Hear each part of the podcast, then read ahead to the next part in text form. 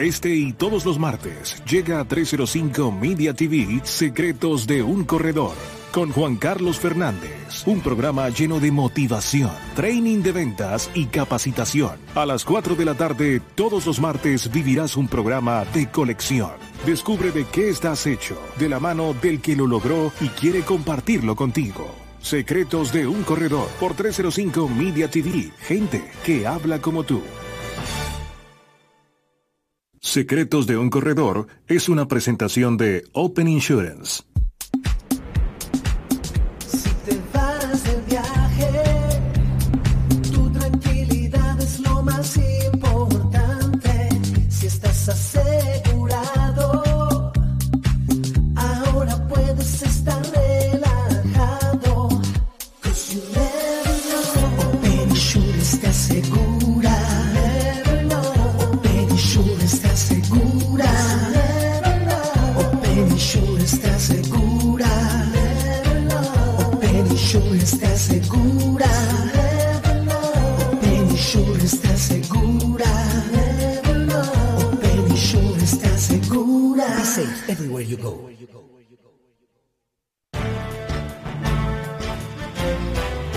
Buenas tardes, bienvenidos a 305media.tv. Estamos hoy en otro episodio más de Secretos de un Corredor y hoy tengo el placer de presentarles a una emprendedora, una cofundadora, fundadora de la agencia de publicidad pionera en el marketing digital en Venezuela. Y bueno, qué mejor presentación que esa, una persona que está dedicada al marketing digital casi que desde que arrancaron las redes sociales y mm, es amiga mía de hace muchos años y bueno, quiero pasar el día de hoy conversando un poco cómo poder surgir en esta pandemia, cómo poder aprovechar este secreto que está en, mi libro, Secretos de un Corredor, este, este secreto que a viva voz todo el mundo utiliza y, y que hoy en día ha sido pilar de la comunicación para muchísimas personas en todas partes del mundo. Les quiero presentar hoy a Ana Isabel Otero, fundadora de Analyticom y está con nosotros hoy aquí en Ceretos Un Corredor. ¿Cómo estás, Ana Isabel? Hola, Juan. Gracias, gracias por invitarme. Ay, qué bueno. Feliz de estar contigo. Qué bueno, qué bueno. Em, quería arrancar un poco ah, conversando contigo, que me eches, esto va a ser una conversación eh, relajada, esto después lo vamos a colocar en podcast y va a salir en, todas las plataformas que podamos compartirlo. Y, obviamente estamos al aire hoy, pero queríamos, quiero conversar contigo el tema de um, échanos un poquito tu historia, eh, porque quizás mucha gente te conoce y lo sabe, pero esta, esta audiencia que nos sigue a nosotros, que en su mayoría son personas emprendedoras, corredores de seguros, agentes de viajes, personas que están en el mundo del real estate, em, necesitan en este momento motivación, necesitan inspiración y qué mejor que una de las pioneras en el, en el marketing digital para contárnoslo, ¿no? Y, y, cómo, cómo ha sido tu, tu desarrollo en, en, tu desarrollo profesional, pues échanos un poquito tu cuento. Mira, Juan, yo comencé hace 11 años. Este, ya yo tengo, bueno, como bien tú lo dices, desde, yo creo que no el inicio de las redes, pero desde que yo creo que desde que las redes se volvieron populares para mucho más que, bueno, chatear con tus amigos o ver la foto de tu primo, cuando en el momento que las redes comenzaron a tomar un protagonismo mayor en la vida de las personas, fue en ese momento cuando yo fundé la agencia eh, bueno, nos llamábamos en aquel momento y nos seguimos llamando hoy en día agencia digital, analítico agencia digital. Y bueno, la verdad es que el mundo de las redes sociales y el mundo de los canales digitales en general es un mundo que, bueno, ha cambiado muchísimo. Nosotros nos hemos tenido que adaptar y hemos tenido, eh, bueno, que integrarnos un poco a estos cambios a medida que, que ha pasado el tiempo. Eh, bueno, tú que también estás en este mundo, bien lo sabes, que, es un mundo que cambia demasiado todos los días y que si, si no te montas en la ola te quedas atrás y es muy, muy, muy fácil quedarse atrás porque yo siempre digo que los años de internet son peor que los años perros, o sea, son, son demasiado, todo es demasiado rápido y lo que lo que no para el offline significa un año, pues para internet este eh, todo es muchísimo más rápido y, hay como que estar encima, bueno, de todas las tendencias. Yo, bueno, al principio me dedicaba a nuestros servicios, los servicios Analyticom, eh, estaban mucho más enfocados en creación de contenido, porque al principio, ojo, nosotros hemos, hemos vuelto a la base de todo, porque hoy en día sigue siendo lo más importante el contenido. Sin embargo, cuando, cuando nosotros empezamos, no había, no había mucha competencia, todo contenido que tú creabas se movía bien, no era una plataforma tan multicanal como es hoy en día, pues no, ni siquiera se compartían videos ni nada de eso. Estamos hablando 11 años atrás donde, bueno, existían, eh, por ejemplo, el Facebook ya existía y, se utilizaba, el Twitter estaba, el Twitter estaba como empezando, eh, no existía Instagram.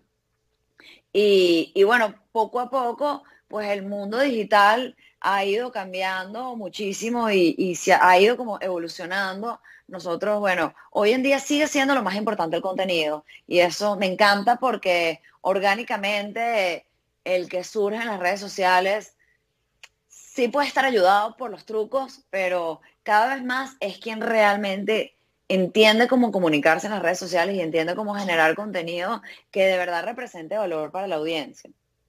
En el camino, bueno, yo este, incorporé muchas, algunos servicios eh, en la agencia, servicios de programación. Nosotros hoy en día somos una empresa también de tecnología, entonces pues hacemos software, hacemos páginas web, hacemos aplicaciones móviles. Sin embargo, si me preguntas a mí, lo más importante sigue siendo el contenido. Así, lo más importante ha sido el contenido desde hace 11 años y sigue siendo hoy en día. Claro, en el camino, eh, bueno, eh, pasaron cosas que hicieron que pues los trucos fueran un poco más importantes que el contenido per se. Es decir, bueno, tenía, había miles de trucos para posicionarse en Google que no eran orgánicos, o había maneras de crecer en las redes sociales que no eran orgánicas, y muchas cuentas crecieron em, aprovechándose de esto, que, que, bueno, hoy en día yo siento que, que ya no tienen tanto tanto engagement o que hemos vuelto un poco a lo que eran los inicios de las redes sociales que estaban hechas para compartir buen contenido y que,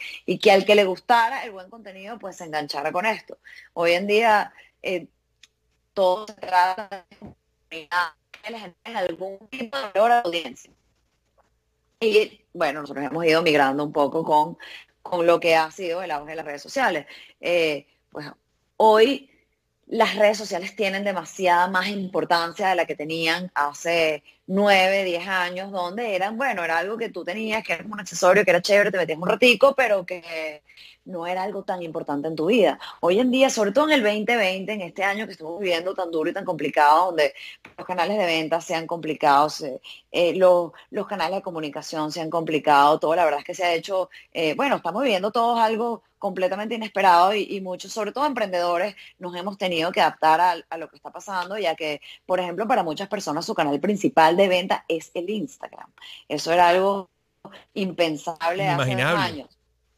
Hoy en día muchísima gente pues su canal principal de venta es Instagram y es, y es donde a lo que le tiene que invertir absolutamente todo su tiempo. Pero además también el Instagram ha migrado muchísimo ya y se ha transformado. No es lo mismo el Instagram que conocimos hace 8 o 9 años que el Instagram que conocemos hoy en día donde, bueno, tienes el IGTV, donde tienes los stories, donde tienes los posts, donde tienes los reels, donde ya es un ecosistema completo que tienes como que entender cada una de las cosas para bueno, para tu poderte integrar con ese mundo donde cuando crees que entendiste algo, entonces salieron los reels y entonces, ah, bueno, entonces cómo es, qué son los reels, cómo se hacen los reels, cómo se editan los reels.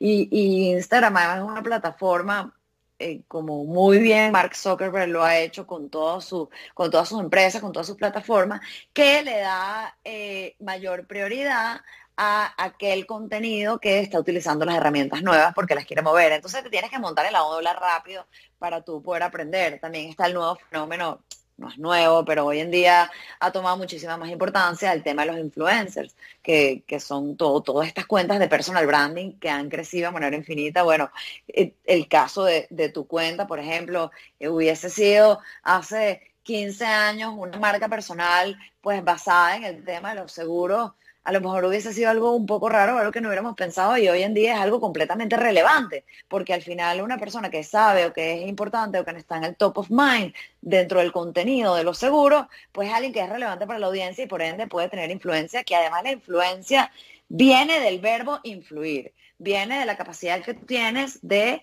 influir en otras personas y de hacer que otras personas realicen alguna acción por lo que tú dices. Todos estos fenómenos son, bueno, relativamente nuevos y cuesta entenderlos. Cuesta entender cómo una persona tiene entonces un canal eh, que es su propia red social y dentro de ese canal pues vende publicidad, eh, hace sus propios programas, eh, genera contenido, tiene múltiples audiencias y tiene pues múltiples maneras de, de comunicarse. Entonces, hoy en día lo que está pasando, pues, con las redes sociales es algo como muy importante para nosotros y que además en el 2020, o sea, en el 2020, que es el año que estamos viviendo, se aceleró infinito. Sí, yo creo que nos fuimos 10 años adelante en el tema de las redes. Yo lo decía mucho y se lo decía a nuestros corredores, a los agentes, a la gente que trabaja con nosotros en Open Insurances. Se lo decía muchísimo, que empezaran a utilizar las redes desde hace cinco años que yo entré en este mundo de, marca personal. Yo, yo realmente era muy fanático de LinkedIn desde el principio. Creo que desde de, los, primeros, del primer año que ellos lanzaron la plataforma, yo me suscribí ahí y lo utilicé muchísimo. Pero desde el 2015 empecé a realmente a hacer trabajo en en Instagram y en Facebook y en, las otras redes. Y, yo creo que, esto aceleró de manera exponencial eh, la pandemia, todo lo que tiene que ver con las comunicaciones, al punto que, mm, no sé si te pasa, pero al punto que hoy en día tienes tantas reuniones en Zoom, en Instagram, en Live, en, que tienes la agenda copada, que no te dan las horas del día para todas las reuniones que hay y tienes que empezar a descartar reuniones, ¿no? Tienes que empezar a decir, ya va, ¿qué contenido es el que quiero? con cuál energía me quiero conectar para poder seguir el día a día, ¿no? ¿no? te pasa eso a ti y a tus clientes? Me pasa muchísimo, pero además, así como tú bien dices, la generación de contenido toma muchísimo tiempo, entonces tienes que escoger.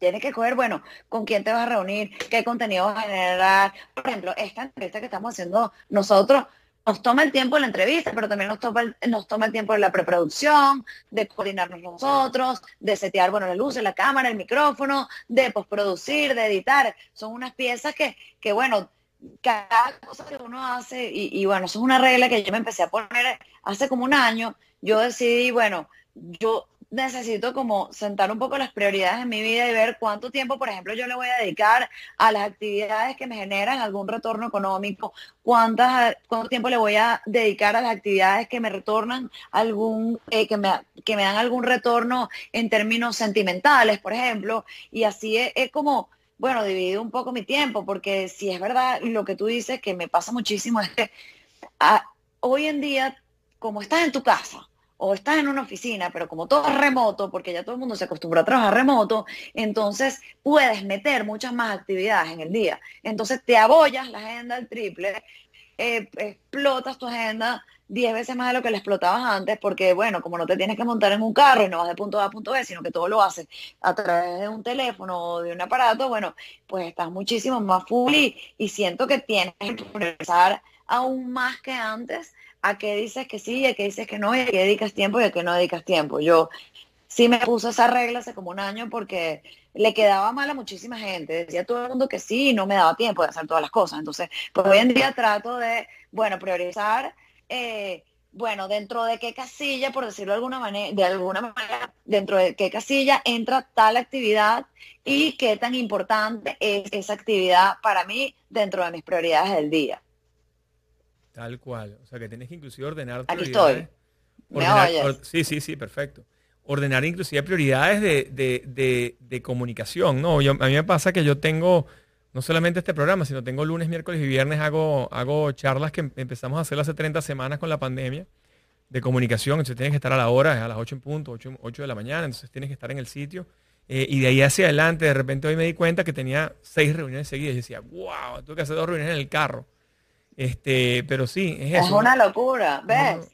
Uno no hacía eso antes. Uno trabaja hoy en día más que antes, porque con la con el teletrabajo ya no, no, tienes que ir a un, bueno, de punto A a punto B, buscar un, antes uno podía tener una, dos reuniones en la mañana, una, dos reuniones en la tarde, ahora puedes tener cinco, entonces lo haces y te apoyas y te explotas la agenda.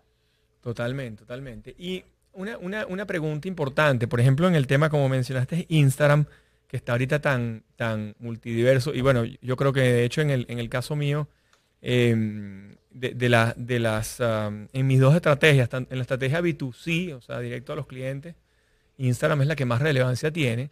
Y, en la estrategia B2B, cuando voy a conseguir agentes, brokers o personas interesadas en mis cursos online, pues utilizo más LinkedIn.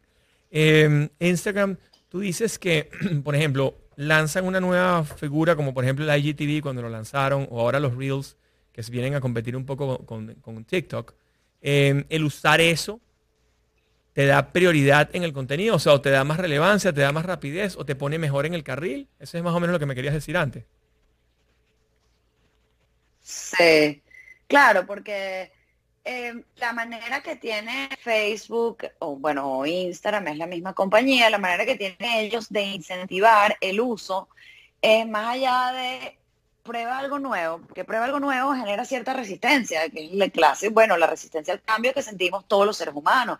Prueba algo nuevo tiene una curva de aprendizaje. Sin embargo, si eh, probar ese algo nuevo hace que tu contenido tenga mayor visibilidad, pues evidentemente tú como creador de contenido vas a tener un incentivo extra para hacerlo, más allá de la moda. Entonces, sí, el, el, famoso algoritmo, bueno, que recordemos para quienes nos están viendo, que no es otra cosa que una formulita matemática que utilizan las redes sociales bueno, el algoritmo se puede usar para cualquier cosa, ojo, se usan en economía, se usan en finanzas, para lo que sea, pero en este caso, el algoritmo es una formulita que se utiliza para personalizar la experiencia de cada usuario dentro de la red social.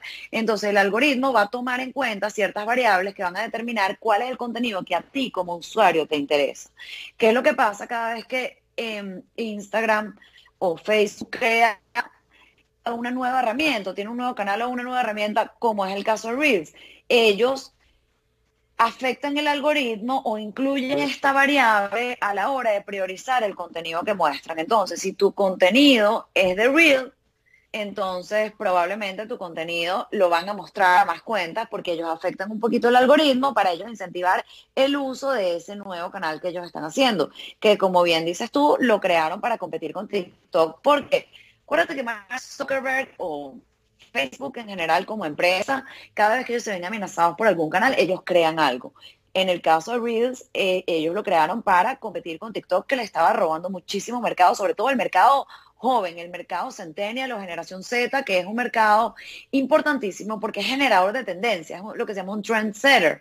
Los trendsetters, tú los quieres tener contigo, sobre todo si tú eres una red social, porque si no, los trendsetters cada vez te van a a jalar a más gente hacia la tendencia que ellos están eh, El caso de la eh, hace un tiempo y todavía lo seguimos usando, pero hace un tiempo el IGTV se creó para competir con YouTube. YouTube era, bueno, la nueva televisión, por decirlo de alguna manera en el momento en que Instagram decide crear el IGTV, lo crea para competir con YouTube, para que tú puedas ver esos videos de cierta longitud y tú puedas sentir que estás viendo como televisión dentro de Instagram. Cuando crean el IGTV, ellos priorizan, hacen lo mismo que están haciendo con los Reels ahorita. El contenido de los IGTV lo priorizan frente a otro contenido para ellos incentivar el uso. Cada vez que ellos crean algo, esto pasa. ¿Sabes qué? El, otro día nos reunimos acá en Ceretos un Corredor, tuvimos un, invitado, él es colombiano, es gran amigo mío, es speaker eh, y es conferencista internacional y es gran amigo. Y él es especialista en WhatsApp. Y, qué, peculiar lo que me dices, porque fíjate tú que mismo, mismo Facebook siendo dueña de Instagram y además siendo dueña de WhatsApp y de MailChimp y todas esas, todas esas plataformas como que... Pero, pero son compañías al final independientes. Y me estaba diciendo el otro día, me dice que WhatsApp cada vez más va a permitir que tú um, hagas el um, que tú hagas la visualización del YouTube dentro de la plataforma para que te quedes en WhatsApp. ¿Te has fijado eso? Claro, claro, es que ellos lo que quieren es que tú te quedes en su plataforma. A ellos no les gusta que tú te vayas de su plataforma. Sin embargo, tienen que integrarse. O sea, ellos tienen que tratar de integrarse con las plataformas que igual el usuario consume, caso YouTube. O sea, ellos tienen que buscar la manera de que tú, estando allí, todavía puedas integrarte con otras plataformas. Ellos no quieren que el usuario se vaya. ¿Qué pasa si ellos cuando comparten o cuando quieren ver un contenido, si el usuario cuando quiere ver un contenido de YouTube tiene que salir de la plataforma, se va a quedar surfeando en YouTube, que es lo que tú como plataforma no quieres tú si el usuario quiere ver igual en YouTube, tú como plataforma, te sale mejor permitirle que lo vea en tu plataforma para que se quede en tu plataforma. Ok, ya yo vi mi video, cerré mi video y me quedo en WhatsApp. Eso tiene mucho sentido para WhatsApp, porque no te sacó. ¿Qué pasa si yo me voy a YouTube? Bueno, vi este video y me quedé viendo qué otros videos hay. Entonces tiene todo el sentido del mundo, que es el mismo caso eh, de las compras online, por ejemplo, que tú hoy en día en Instagram tú puedes eh, integrar tu carrito de compra, tu Shopify, lo puedes integrar con Instagram para tú vender por allí y que la gente pueda ver el ítem y ver el precio y hacer casi todo por allí. ¿Por qué? Porque yo no quiero que cuando tú quieras comprar un ítem, tú te vayas de Instagram. Yo quiero que tú te quedes conmigo. Si yo te pierdo y te lanzo para otra plataforma, te lanzo para una página web, entonces yo como usuario te perdí en la otra, en la otra plataforma, pues aprovecharán tus horas de uso, pero ya yo te perdí. En cambio, si yo te permito que lo que tú quieres ver lo veas dentro de mi plataforma, tú te vas a quedar conmigo. Que al final es la competencia que tienen todos, que yo siento que el grupo de empresas que mejor lo sabe capitalizar es el grupo de Mark Zuckerberg. Son Facebook, Instagram, este, eh, WhatsApp, etcétera, son los que mejor lo saben capitalizar. Porque si te pones a ver en YouTube, tú no puedes hacer más nada que ver tu video. Tú no puedes integrar nada en YouTube o YouTube es el segundo buscador más grande del mundo porque el primero es Google y YouTube le pertenece a Google. Entonces, son los reyes de la búsqueda en Internet. Siguen siendo los reyes de la búsqueda en Internet. Eso no lo ha podido vencer ninguna empresa de Mark Zuckerberg. Pero a la hora de integración con otras plataformas, ellos se quedan un poquitico atrás. Pero me parece que tiene toda la lógica del mundo que, WhatsApp te permita a ti ver los videos y hacer cosas dentro de WhatsApp para no perderte como usuario. Totalmente, además que el, um, la experiencia es mucho mejor, ¿no? Porque ves tú, ves eso puntual, pum, y ya, y no, necesitas, no necesitas estar quedándote en la plataforma de repente, si no eres paga, si no eres un usuario pago de YouTube, te empiezan a llegar ads y te empiezan a llegar ads y, es un fastidio, ¿no? Para la experiencia del, usuario, ¿no? Y ahora, um, como sugerencia, por ejemplo, WhatsApp, una de las cosas que estaba viendo que WhatsApp tiene, eh, y nos explicaba um, eh, Martán, nos decía, bueno, tienes, eh, tienes, bueno, tienes los stories, obviamente, que mucha gente hoy en día comparte los stories, muy parecido a lo que hace en Instagram. Eh, pero además los stories los puedes, los puedes share, los puedes compartir en Facebook de inmediato, ¿no? Ahí mismo te, presenta la opción. Em, sí. Pero, por ejemplo, para un, para un agente de viajes, un corredor de seguros, una persona que esté vendiendo intangibles o vendiendo tangibles, vendiendo, vendiendo eh, tangibles. La plataforma que sigue siendo la reina hoy en día es Instagram, me imagino, ¿no? En, tu experiencia. Pero depende de lo que hagas. Facebook para productos tangibles es como un marketplace que Facebook se ha convertido en un marketplace como mercadolibre.com porque tiene todo allá adentro para tú poner tu carrito de compra, ¿no? Y también hay un tema ahí, Juan, que es que hay una falsa percepción de que hay más usuarios en Instagram que en Facebook. Eso es falso. La, la, la aplicación, la plataforma que tiene más usuarios, la red social que tiene más usuarios registrados es Facebook. El tema es que Facebook no ha innovado tanto como han innovado otras plataformas. Entonces, le cuesta un poco mantener eh, a esa audiencia ahí conectada, como por ejemplo lo hace Instagram, que está constantemente innovando. De hecho, el, el arma que tienen ellos para competir con las nuevas plataformas es Instagram, no es Facebook. Pero Facebook es una plataforma que tiene, todo el mundo tiene un Facebook, independientemente de si uno lo usan menos que otro, porque lo que se ha bajado es la cantidad de horas de uso. Pero también en los estratos socioeconómicos más bajos se usa más Facebook que Instagram todavía. Y hay países, también tienes que verlo por país, hay países donde Instagram no tiene la penetración que puede tener en los Estados Unidos o puede tener en Venezuela, que es el caso donde estamos tú y yo. El caso Costa Rica, por ejemplo, en Costa Rica el Instagram no es tan popular. En Costa Rica, si tú quieres hacer una campaña, o sea, puedes utilizar Instagram, pero deberías utilizar más Facebook. O sea, dependiendo del país, eh, pues se usa más una plataforma o la otra. El tema es que Instagram hoy en día como plataforma te ofrece a ti como usuario muchas más herramientas para tú ser eficiente con la creación de contenido y para, para que tus comunidades sean eficientes. Pero eso no quiere decir que el Facebook ya no se usa. Todo lo contrario, el Facebook se sigue usando muchísimo en el mundo. claro, también en uno, en generaciones un poco mayores. La generación Z no usa Facebook la generación Z usa TikTok y si acaso Instagram no usa Facebook. Pero la generación X, que está por encima, son un poquito mayores que, que los millennials, pensemos en gente un poco mayor de 40 años, entre 40 y 55 años, es gente que usa Facebook. Usa Instagram también, pero usa Facebook. Entonces, si hay un tema, la penetración no se debe ver como algo generalizado. La penetración de las redes sociales es importante entenderla con respecto al target con respecto a la audiencia de la cual estás hablando.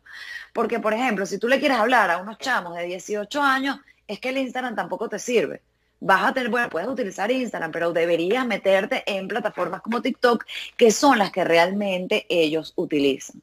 Igual pasa, bueno, con target un poco más adultos, target, eh, pienso generación X o baby boomers, usan Facebook, sobre todo si son estratos socioeconómicos medios, bajos, siguen utilizando muchísimo Facebook. La penetración, por ejemplo, en, en países tercermundistas como Venezuela, de Facebook es altísima es más alta que la de Instagram. Igual es el caso de, YouTube. En Venezuela, si tú te vas a la masa, se usa más YouTube y se usa más Facebook que Instagram. Claro, eso ha cambiado un poco en el, en el 2020. En el 2020 yo sí creo que el Instagram ha, bueno, ha agarrado bueno, ah, como, decías tú, se adelantó 10 años en un año, eso sí, sí está pasando, y está pasando en general con la tecnología y con las redes sociales, pero la penetración en países menos desarrollados, donde la tecnología llega un poco más tarde, del Facebook y de YouTube es altísima. Sabes que me quedé sorprendido que, que ahorita que estás hablando de las generaciones, yo de hecho le pregunto a, le pregunto a este experto en WhatsApp, le digo, brother, ¿cuánto tiene de penetración en Latinoamérica WhatsApp? Y me dice entre 85 y 90%. ¿Y cuánto tiene en los Estados Unidos? Me dijo mucho más bajo, es como el 40%. O sea que todavía Latinoamérica sigue siendo pionera o seguimos siendo pioneros en, en, todas estas nuevas tecnologías. Somos como, siempre estamos como a la vanguardia, ¿no? Y, bueno, entonces yo, yo, le, yo, le, hago mucho el ejemplo a, a, la, gente. A veces no me entienden, yo lo explico en las conferencias, lo hablo, lo, de repente es que no me sé explicar bien, de repente es que mi, mis skills de comunicación, como yo no soy comunicador social, yo soy corredor de seguros, experto en seguros, quizás no tengo las habilidades para, yo tampoco. para que la gente le entienda. ¿Tú, no eres comunicadora? Yo tampoco. No, no, no, todo el mundo cree que sí, yo no. Y el día del comunicador social es cuando más recibo felicitaciones y no, ni yo soy comunicadora social, ni mi papá, dedicado a un periódico toda su vida es comunicador social, ni mi abuelo, que fue el fundador del periódico y era escritor, era comunicador social. Mi abuelo era ingeniero, mi papá es matemático, yo soy administradora. Ah, wow, yo también administrador. Y yo digo, a ver, yo le decía, cuando tú, por ejemplo, no sé si te recuerdas un centro comercial en Caracas, que era lo máximo, un centro comercial chiquitico ahí que se llamaba, bueno, sigue estando ahí, pues, y tenía años, lo que pasa es que ya tengo muchos años que no voy, ¿no? Em, el centro comercial Chacaito, ahí había una... Claro, pero cómo no que vendían unos flujos. ¿Cómo rumbeamos en ese lugar? ¿Cómo rumbeamos ahí? Sí, eso nos trae unos recuerdos espectaculares. Ahí había una discoteca que nos encantaba. El gran, exactamente. El club y los que tenían, y los generación X ya más, más arriba iban a City Rock. Pero nosotros nos tocó el club porque somos machamos. Pero, fíjate tú, ahí había una, una, una, yo le, yo le doy este ejemplo muchas veces a los, a los agentes, a los corredores. Porque la gente me dice, no, chico, tú estás loco, tú no vas a conseguir clientes en Instagram, tú no vas a conseguir clientes en Facebook. Y yo tengo ya años diciéndole, ya va, un Los clientes están todos en esas plataformas, todos. El dueño, el CEO de la compañía más grande del mundo, o de las compañías más grandes del mundo, están metidos tanto en Instagram o en Facebook o en LinkedIn o en Twitter o en alguna de ellas. Entonces es lo mismo que lo que tenías una tienda, una tienda en el centro comercial Chacaíto, que quién iba para allá, bueno, iban las personas que tenían capacidad de pago para comprar un flu o una chaqueta que costaba, no sé, 300, 500, 1000 dólares, no sé, el monto que fuera, porque era una, eran en trajes a la medida, etcétera. Entonces, claro, cuando tú ibas y veías esa pasarela de entrada, la gente que entraba ahí, tú ibas, te servían un whisky, te servían un vino, te servían un café, te algo te servían cuando llegabas. Este, y pasaba mucho también en Margarita, en, la media naranja. Em, ese cliente que iba ahí ya estaba perfilado, es ya estaba filtradito, él llegaba y ya ese es su cliente ideal, pues, ¿no? Entonces yo les hago esa extrapolación a la gente, digo, busca cuál es tu cliente ideal. O sea, tú agarras, no sé, tú, tus 50 clientes que tengas. Si estás empezando, de repente tienes 10 clientes. Si ya tienes muchos años, de repente tienes 1000 clientes. Bueno, agarra los 10 mejores clientes y ve cuál es el perfil. Mira, vale, este señor tiene 50 años, él viaja en American o viaja en JetBlue o viaja en Virgin, tiene el American Express Platinum, es Matter Rewards member, le gusta Advantage. Eh, ¿Qué más te puedo decir? Le gusta comer en el restaurante tal en Miami, le gusta comer en el restaurante en el Alazán, come en el Gourmet, o come en, va al Humboldt allá arriba a, cenar, va de fiesta a tal sitio, va al bar del Country Club, va arriba a Athletic Center, va arriba eh, Country Club, va a la Lagunita. O sea, ese es el perfil tuyo. Y si ese es el perfil tuyo, ¿a quién le vas a hablar? Háblale a él nada más. Entonces, mucha gente dice, ah, pero es que nada más tengo mil seguidores. y quiero que, que me des tu opinión. Yo digo, ¿qué importa que sean mil seguidores o sean 100 si los 100 que tienes te compran? O si los mil que tienes, 800 te compran. Claro, tu porcentaje de venta es altísimo. Yo cuando empecé en este negocio, Ana Isabel, con mucha humildad te digo, yo arranqué y yo iba a todos los amigos de mi viejo, a todos los amigos de mis panas, a mis amigos de universidad y me reuní y les, a venderles seguros, ¿no? Y venderles seguros o protección o salud, lo que fuera. Y quizás iba a los papás de mis amigos porque tenía 19 años. Yo empecé esto jovencito. Y, y la verdad es que dos de cada diez me compraban. Entonces, óyeme, si dos de cada diez, si tienes mil, dos de cada diez son 200 personas, o sea, es bastante gente que te puede comprar. 20, 20 clientes no. Ay, no, pero es que eso es muy poco, muy poco. ¿Cuántos tienes hoy? Bueno, nada más tengo 30 clientes. Bueno, aquí tendrías 20 adicionales. Y, y basado en esa filosofía, ya yo hoy en día lo que hago es generar contenido todo el tiempo. Y la gente tiene la prestancia, la, la sabiduría, tiene la concepción o tiene la percepción de que, de que hay un conocimiento importante en seguros, de que conozco bastante la materia de lo que estoy hablando y les repito y les digo a la gente, mira, si tienes algún problema con el seguro, o tienes algún seguro, o tienes la idea de comprar algo y no estás seguro, llámame y yo te, eh, yo te guío. Si me parece que la persona con la que estás trabajando es una gente maravillosa, una gente espectacular y te está dando un producto de altísima calidad, con alegría te digo, quédate con esa persona y en eso soy totalmente eh, transparente, pues, ¿no? Pero si yo llego a ver que no, que no te va a ir bien, bueno, hazlo conmigo. Entonces, nada más mando ese mensaje. Hoy en día la gente me llama a diario me escriben por WhatsApp, me llaman por cualquier red, este, porque dicen, yo necesito, quiero chequear esto. ¿Este te parece que está bien? Le digo, sí, vale, está bien. Este, no, este no te metas aquí. Vente conmigo, vente para este. Me lo, me lo, me em, em, trayendo al, al, al, a la clientela, pues, ¿no?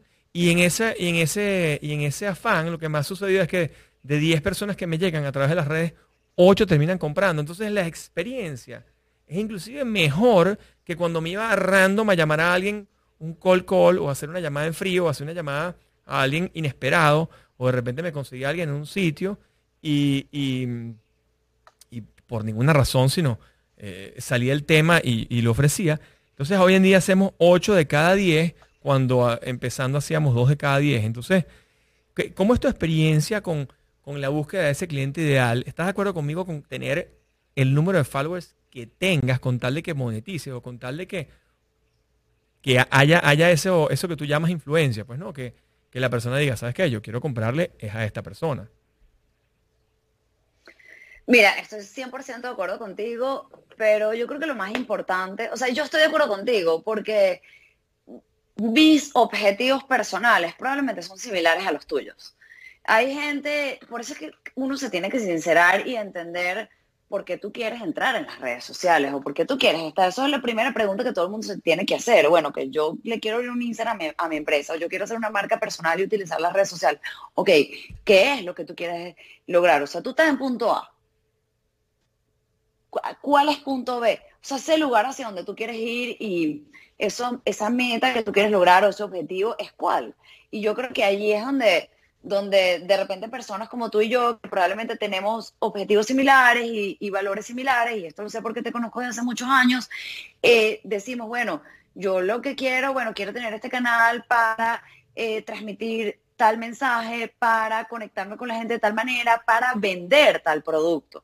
Entonces, claro, en ese momento, a ti tener 200 mil seguidores, que tú no conoces, que a lo mejor no son tu target y que no te van a comprar tu producto, no tiene ningún sentido. Por eso es que yo, yo creo tanto en la alineación de objetivos. Tú tienes que sentarte y decir, bueno, ok, ¿para, para qué yo quiero hacer esto? ¿Para, ¿Qué es lo que quiero hacer y para qué lo quiero hacer? Y en ese momento, entonces, tú verás si lo importante para ti es eh, ser popular en las redes sociales, es que otras personas piensen que tú eres popular en las redes sociales, que es válido. Eso es un objetivo válido. Pero si tú como empresa como corredor de seguro, como marca personal, tienes alguna intención de vender algo, de monetizar, de tener algún tipo de retorno o de llevar un mensaje que de verdad llegue, pues entonces es mucho más importante la calidad de tus seguidores que la cantidad. Y por eso es que yo digo, siempre es más importante la calidad, porque la calidad está enfocada en cumplir el objetivo que tú tienes, que puede ser cualquiera. Ahora, la mayoría de las personas que hacen una marca, marca corporativa, marca personal y utilizan el Instagram como un canal, la mayoría, su objetivo es vender algo o hacer un brand awareness o que la gente te conozca como marca. En cuyo caso, como dices tú, es mucho más importante tener mil seguidores que de verdad se vayan a conectar contigo, que de verdad sean tu target y que de verdad te puedan comprar lo que tú vas a vender o te puedan creer el mensaje que tú le vas a dar o se puedan ver influenciados por ti y que bueno que hablas el tema de la influencia, es mucho más importante que tener 100 mil seguidores que a lo mejor no los conoces o no son tu target. Yo hace poquito estuve, eh, tuve la oportunidad de asesorar a una persona, mira, una tipaza, una coach buenísima, que de verdad su contenido es maravilloso. Sin embargo, había contenido muy, su contenido era como por un, el target era yo y yo veía que había cosas, contenidos maravillosos que ella ponía y no tenía tanto engagement, no le daban, no tenía comentarios, no le daban tanto like, y yo decía, pero qué rara esta comunidad. Y ella tenía seguidores, tenía 30 mil, 40 mil seguidores. Wow, qué rara esta comunidad. Un día yo dije, yo voy a meterme aquí uno por uno. Yo soy muy meticulosa. Uno por uno a ver quién es esta gente.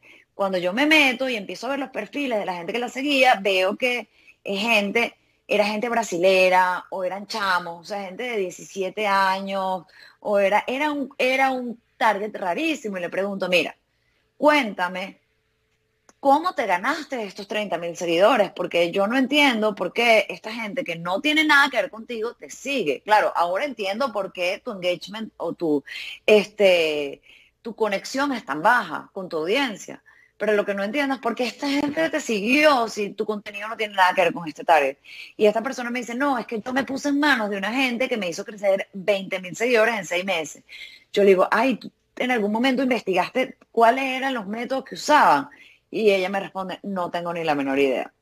A lo que yo digo, no desconozco los métodos que usaron, pero evidentemente usaron métodos no tradicionales o poco ortodoxos para llenar esta cuenta de unos seguidores que nunca le iban a comprar un coaching a esta persona, que nunca se iban a compenetrar con esta persona o a conectar con esta persona y que además terminaron afectándole el engagement y terminaron afectándola dentro de la red social, porque si tú tienes 40 mil seguidores y a ti solamente te dan 100 likes por foto y te comentan dos personas, pues la red social empieza a creer que tú no eres relevante y empieza a quitarte prioridad a la hora de mostrar tu contenido. O sea, te muestra menos, punto. Te afecta el algoritmo. El algoritmo. Cuando la gente dice, me está castigando el algoritmo, se refiere a eso. El algoritmo te castiga porque algo hiciste, algo pasó que va en contra de las vías naturales de la red social. La vía natural de la red social es que tú hagas un contenido que le guste a un grupo de gente y porque a la gente orgánicamente le gusta tu contenido, te siga. La Instagram las redes sociales están hechas para que Juan haga un contenido que le guste un grupo de gente y ese grupo de gente que le interesa, bueno, el emprendimiento, las empresas, los corretajes de seguro, los viajes, etcétera. Esa gente de verdad le interesa ese contenido, de verdad te siga porque le interesó ese contenido y de verdad te comente porque tu contenido es relevante para ellos. Para eso se inventaron las redes sociales. Entonces, cualquier cosa que desvirtúa eso, hace que la red social te castigue. Y con eso regreso al argumento inicial, que es que la idea de tú tener un canal es que el canal te ayude a cumplir con un objetivo, porque si no, ¿para qué estás invirtiendo en ese canal? Que tiene además que ver con lo que estamos hablando de la cantidad loca de reuniones que uno, que uno se mete en el día. Bueno, tienes que priorizar. Esta reunión me trae retorno, retorno sentimental, retorno material, el retorno que tú le quieras poner, pero esta reunión me trae retorno. O sea, si yo voy a invertir dos horas en esto, ¿cuál es el retorno que yo voy a tener? Bueno, el retorno a lo mejor no es que te van a comprar un servicio, pero a lo mejor el retorno es que tú le hiciste un favor a un amigo, tu amigo está contento y tu amigo se siente feliz contigo y ese es el retorno que, tú querías y que estabas buscando. Pero te estás enfocando en tus objetivos. Igual pasa con una red social. Tú tienes que tener demasiado claro tu norte y tus objetivos para tú entender qué es lo que tú estás buscando en tu audiencia. Entender qué audiencia, a qué audiencia tú le quieres llegar y a través de qué. Si tú no tienes eso claro, es muy difícil trazar una línea entre ese punto A, que es donde tú estás hoy, y ese punto B, que es el lugar a donde tú quieres llegar.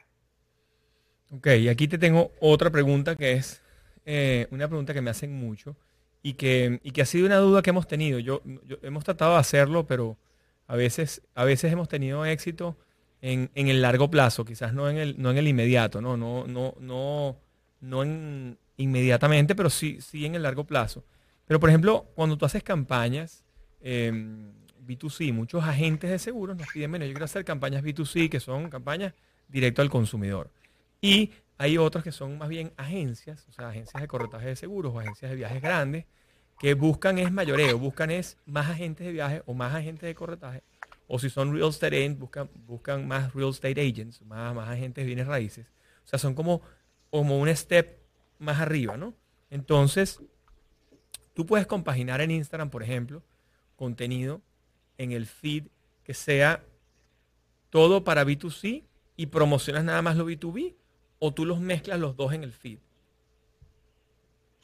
Mira, depende de, de cómo quieres construir tu marca, porque si la misma marca le vende a B2B y a B2C, no hay por qué, no hay razón por la cual no pueden convivir. Si tú como marca naturalmente vendes a B2B y a B2C, tú puedes tener tu estrategia dentro de tu canal, donde naturalmente tú puedes tener contenido para B2B y contenido para B2C. Y ojo, puedes ponerle, por ejemplo, publicidad paga a los dos o puedes hacer este, estrategias de, de, awareness o de difusión para ambos y segmentarlos distintos.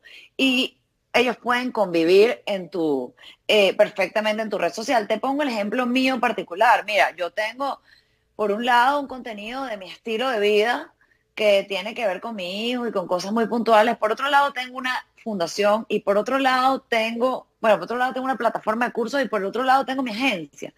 Y todas estas cosas conviven en mi marca personal y en mi Instagram. Yo trato de segmentar mi contenido. Si yo le voy a meter publicidad a algún contenido, bueno, esa publicidad está segmentada a ese target específico al que yo le quiero llegar. Ahora, si mi vida, y esto aplica a cualquier marca, si mi vida si en mi vida conviven estas cuatro cosas y conviven de manera armónica, no tendría por qué no ser esto natural para mi audiencia. Igual te pasa con una empresa. Si tú en una empresa tienes cuatro servicios distintos para cuatro targets distintos y ellos pueden convivir, no hay por qué no hacer estrategias eh, para distintos targets dentro de un mismo canal. Ahora, ahí tiene, bueno, tienes que estar un poco pendiente de si en algún momento una quieres independizar alguna de tus marcas, pues a lo mejor te sale pasarle una vida propia porque a lo mejor eh, un contenido te está entorpeciendo el otro. Por ejemplo, a mí me pasó en algún momento que cuando yo creé mi plataforma de cursos, que es una marca completamente aparte de mi agencia, se llama Brand Lab, cuando yo la creé, yo no quería que la gente se confundiera y no entendiera bueno, que es Brand Lab, porque entonces es que Analyticom es una agencia o es una escuelita o qué es lo que es Analyticom. Entonces yo dije, no, yo quiero una marca nueva porque yo no quiero que la gente se confunda. Analyticom, que es mi agencia, sigue siendo Analyticom y sigue prestando unos servicios específicos. Y Brand Lab, que llega a otro target y presta otro servicio que no tiene realmente nada que ver, porque en mi, mi, plataforma de cursos en Brand Lab hay este curso de floristería, de cocina. Eso no tiene nada que ver con mi agencia. Entonces yo siempre tuve la idea de hacerlo así y decidí separarlo porque llegó un momento que el contenido de uno me entorpecía el otro. Yo no podía poner un curso de flores en una este, en, una, en un Instagram que es de una agencia digital, iba a ser demasiado incoherente. Entonces yo decidí separarlos y el target es otro. Naturalmente yo en el offline los separé, son dos marcas distintas. Ahora, si mis cursos fueran cursos digitales, que fueron por un tiempo y fueran cursos que le llegan un target, pues similar al target de Analyticom, donde yo no voy a entorpecer a mi otro servicio o a mi otro producto, pues yo siento que pueden convivir perfectamente hay, un poco que evaluar cuál es el costo de esa convivencia porque siempre tiene un costo. Si a lo mejor tu costo es menor versus el beneficio, porque quieres tener una comunidad más grande para vender todo ahí, pues entonces aventúrate y usa, tenga todo el mundo dentro de un mismo canal. Ahora, si tu costo es mayor porque un servicio te entorpece al otro, te chocan con el contenido o cuando pones un contenido espantas al otro target, entonces bueno, ahí de repente es momento de, de tomar la decisión de, bueno, déjame ver si separo estos dos, cómo hago para separar estas dos marcas. Ok, te sigo, me gusta. Y sabes que he visto que tienes una, una, guía en tu Instagram cuando te metes en el, en el bio, tienes un link tree y en ese link tree sale que tienes un, una, una guía de propósito. Una guía de propósito. Sí, me encanta ese tema, el tema del propósito. Y lo pongo, de hecho, una de las claves, de las primeras claves y secretos es por qué estamos haciendo, por qué hacemos lo que hacemos, ¿no? ¿Cuál es la, la razón, el why, lo que dice Simon Sinek a cada rato en, YouTube, que tiene, o en su TED Talk que, se hizo viral, que él habla del why, ¿no? El del por qué. Y, realmente, bueno, se lo digo a todos, cuando trabajes, cuando trabajes lo que vayas a hacer, si te vas a meter en esto, yo tenía un porqué muy grande. Mi porqué era, al principio, cuando yo me vine, yo me vine en el 2016 a los Estados Unidos. Em, para mí tomar la decisión fue complicado porque yo tengo todos mis negocios allá, clientes, familia, em, todo, pero um, yo sentía que quería, um, o sea, ya yo había trascendido generaciones, la compañía esta tiene tres generaciones, ya estaba la tercera generación, eh, ese paradigma que había de que la primera generación construía, la segunda explotaba o exponenciaba y la tercera la quebraba ya pues como... La tercera, y la tercera destruida. La destruye, exactamente. Total. Yo dije, no, vale, yo rompo paradigma. Entonces, bueno, me quedé 20 años, hice 20 años de labor allí y obviamente ya la compañía camina sola. En medio de la pandemia, pues sigue allí. De hecho, mi, mi padre sigue allá y mis hermanas también. Entonces, yo dije, bueno, ya, ya ese trascender generaciones ya trascendió porque ya, ya, ya, ya más bien viene la cuarta generación. Eh, pronto mi hijo va a tener 18 años y probablemente trabajará con el, con el grupo, ¿no? Pero ya más allá de trascender, había pasado dije, bueno, ¿cuál es mi nuevo propósito? Y dije, bueno, déjame ver cómo puedo conectar con mis clientes estando fuera o estando en cualquier parte del mundo, porque ya estaba viajando demasiado, estaba viajando mucho y me gusta demasiado viajar y dije, ya va, ¿por qué, ¿por qué uno, el hecho de estar viajando con toda la tecnología que hay, cómo, por qué, por qué no puedes seguir conectado si tenemos WhatsApp, tenemos Facebook, Instagram, LinkedIn y Twitter y todas las redes?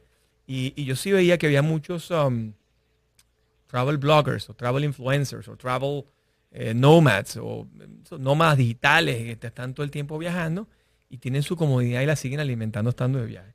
Y en el 2015 me aventuré y, lancé mi marca personal y, y, realmente me funcionó muy bien porque empecé a ver que todo el mundo, a donde quiera que llegaba, porque los viajes dentro de Venezuela se hacían más escasos, yo viajaba por todo el país mm, desde el 2008 hasta el 2015 pero después con el tema de la seguridad tuve que bajar un poco los, viajes por, el tema de la seguridad. El, eh, tema de la seguridad y también por las rutas, ¿no? Que se empezó a hacer complicado ir al Tigre, complicado ir a Cumaná, complicado ir a Maracaibo, complicado. Claro. Eh, querías hacer un viaje de repente a las dos, tres días y no, no podías ir ida y, vuelta. Yo, yo estuve yendo Margarita ida y vuelta algo así como 20 semanas del año eh, durante un año durante un año normal, pues, ¿no? Entonces iba en la mañana y volvía en la tarde. Y, inclusive eso empezó a hacerse complicado. Entonces tenía que irte un martes y volver el jueves porque ya no daban las horas para poder hacerlo. Entonces dije, ¿cómo puedo hacer para estando fuera poder mantener la conexión con los clientes? Y me pasó que en el 2016, los primeros meses, cuando decidimos migrar, em, yo iba mucho a Caracas, ¿no? Iba mucho, iba y volvía. Pasaba dos semanas en Caracas, dos semanas aquí, dos semanas en Caracas, dos semanas en Miami. Y me daba cuenta cuando llegaba a las sucursales, cuando llegaba a los sitios, a los clientes, me decían, ay, qué bueno, te vi el otro día la cuestión que pusiste, qué bueno ese post que dijiste. Sí, dije, ya va, yo estoy en la mente, yo estoy en el top of mind de, los clientes, que era lo que me interesaba. Al final que supieran que yo estaba ahí, que no me había retirado, que no me había ido del país, que no me había desaparecido del mapa y seguía conectado. Y bueno, la verdad, mantenemos la compañía, mantenemos los clientes, mantenemos toda la estructura después de cuatro años y y gracias a poder venirme, he podido expandir el legado, que era una, de las cosas que quería. Yo decía, bueno, quiero mantener la conexión con los venezolanos, con mis clientes, con mi gente, eh, con mis empleados, con mis eh, agentes, con los corredores, etc. Y además, quiero expandir el legado a otros países. Y, y, un buen día dije, vamos a hacer algo. ¿Cómo puedo hacer algo, un curso, que sea online, pero para alguien que no sabe nada de seguros? En el que en el módulo 1 le explique qué es un seguro, el módulo 2 le explique qué es un corredor, el módulo 3 le explique cuáles son las habilidades el 4, cuáles son las fortalezas. El 5, cuáles son las redes sociales que tiene que utilizar. El 6, el balance y la salud. El 7 y así. son nueve módulos.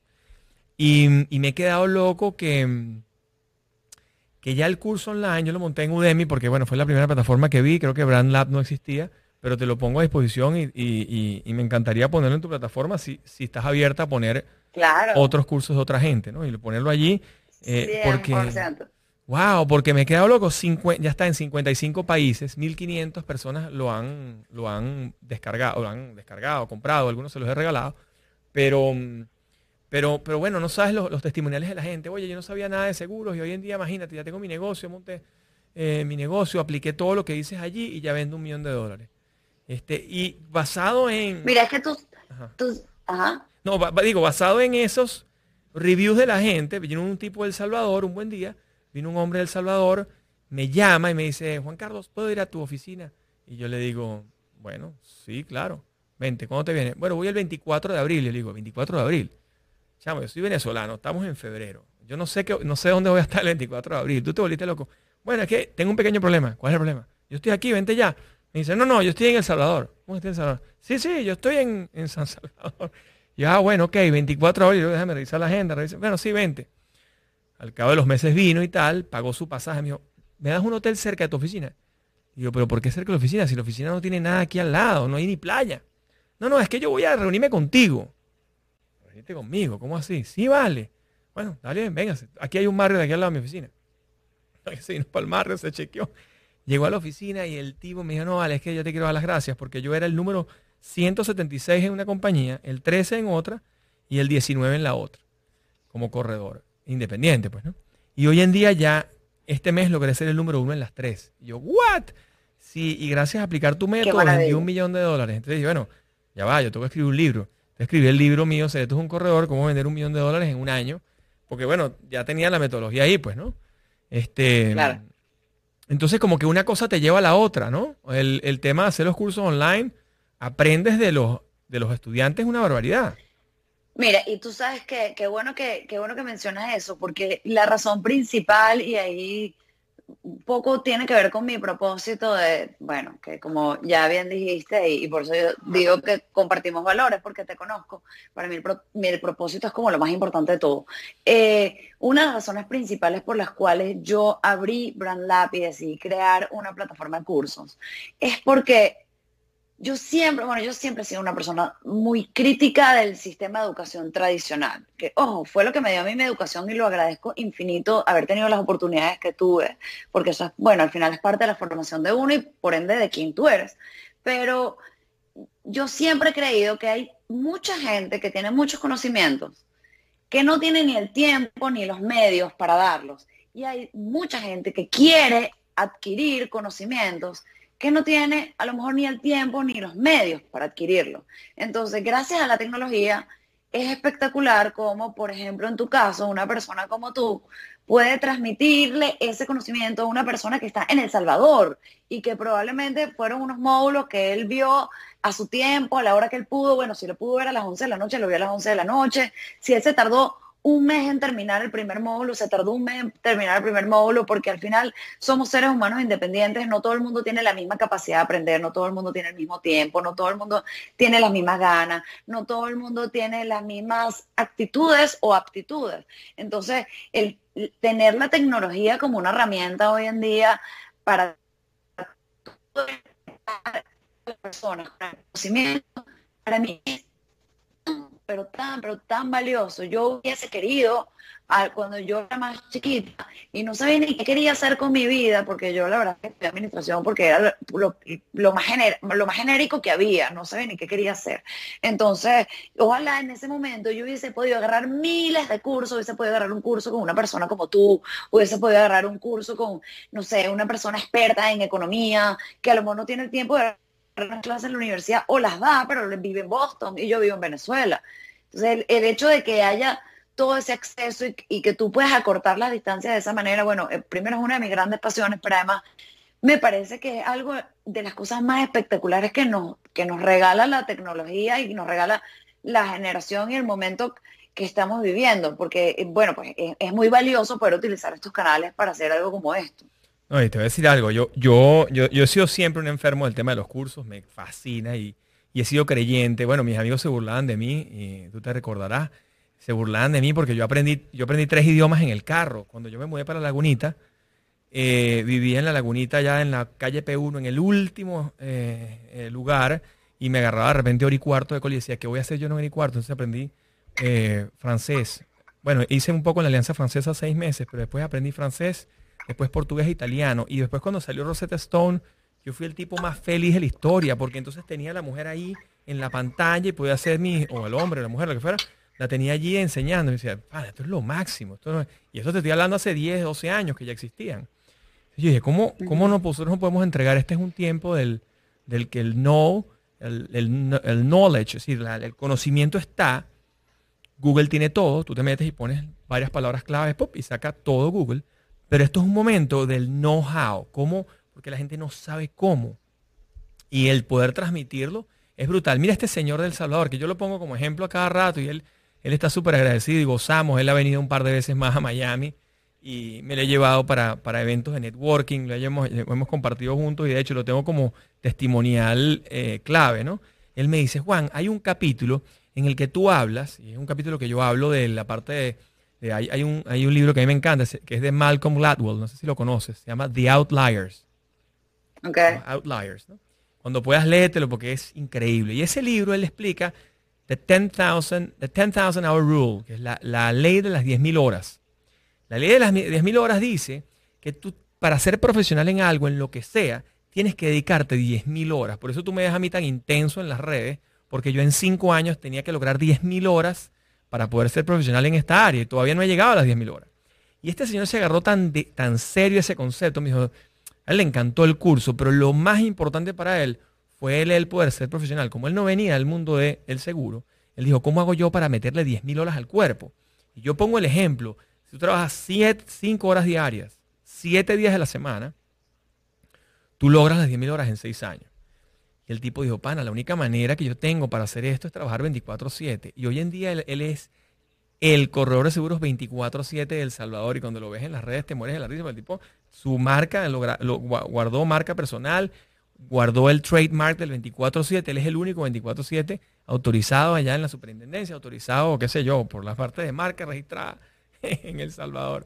Él dijo, y entonces en tres años y medio, trabajando sábados y domingos, sea, el tipo va a los, a los siniestros, el tipo va a los choques, el tipo va a las, a las a las clínicas, trabaja 24 horas. Y digo, wow, pero el tipo, ¿verdad? Y además armó un equipo alrededor de eso.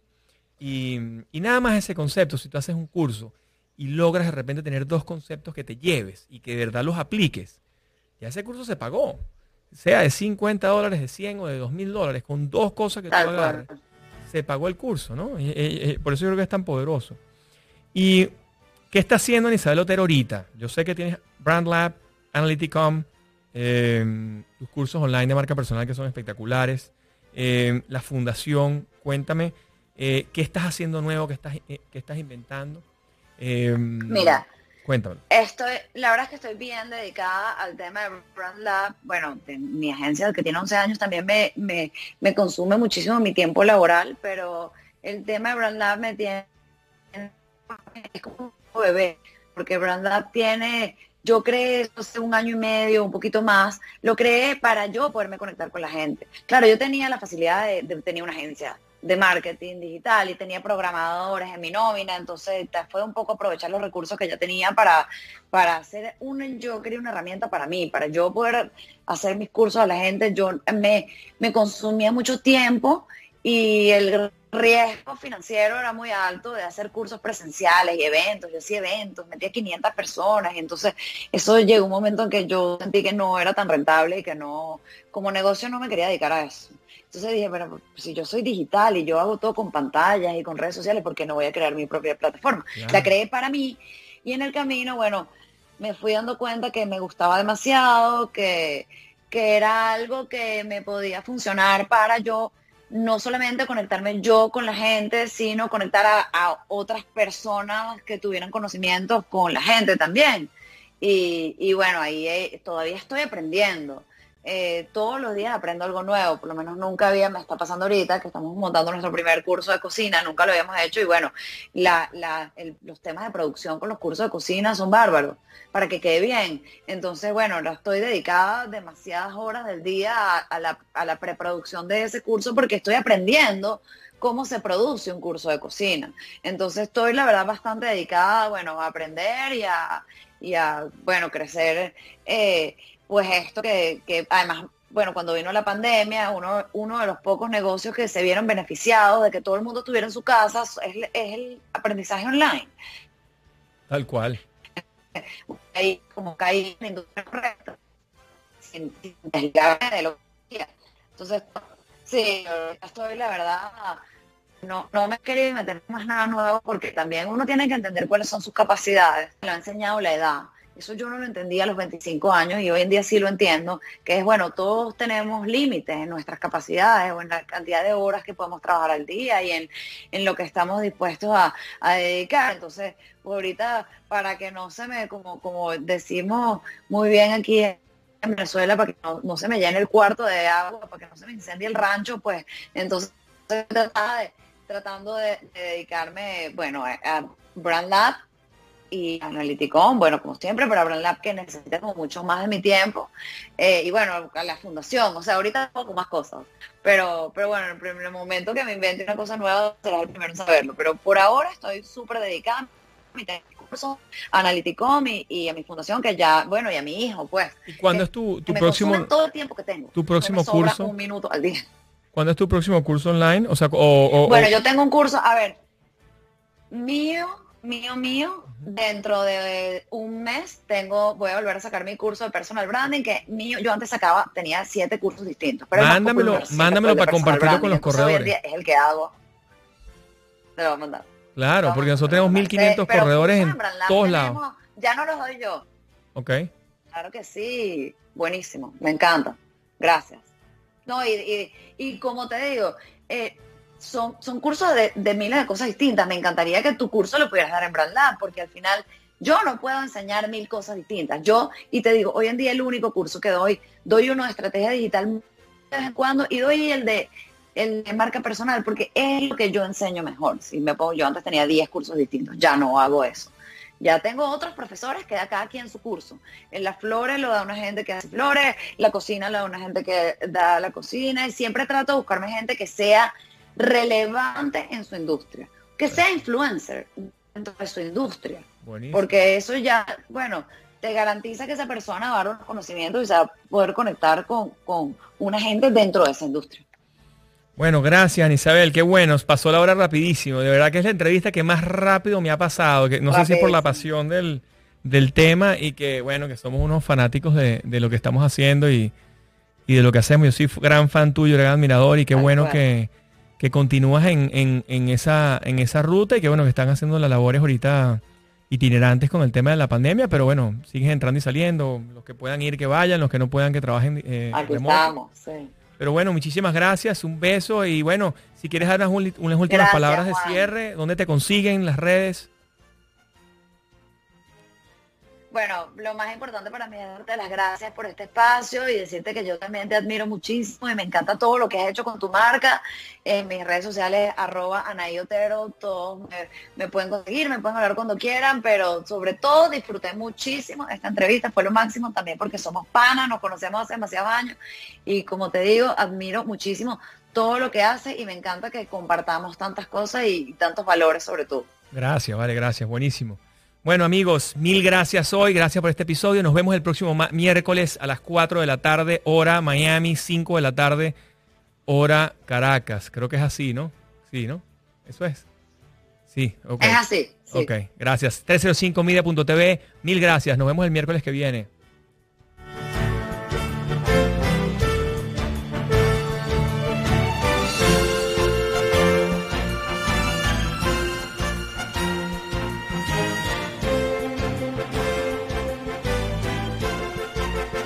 Secretos de un corredor es una presentación de Open Insurance.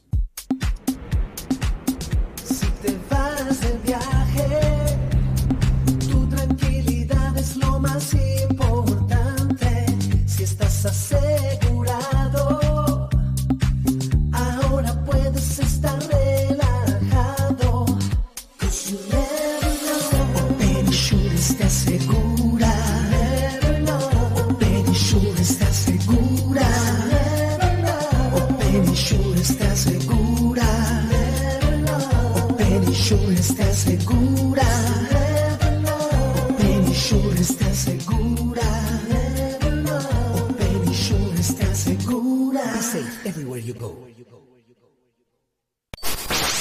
305 Media TV. Media TV. Que, que, que, que habla como tú.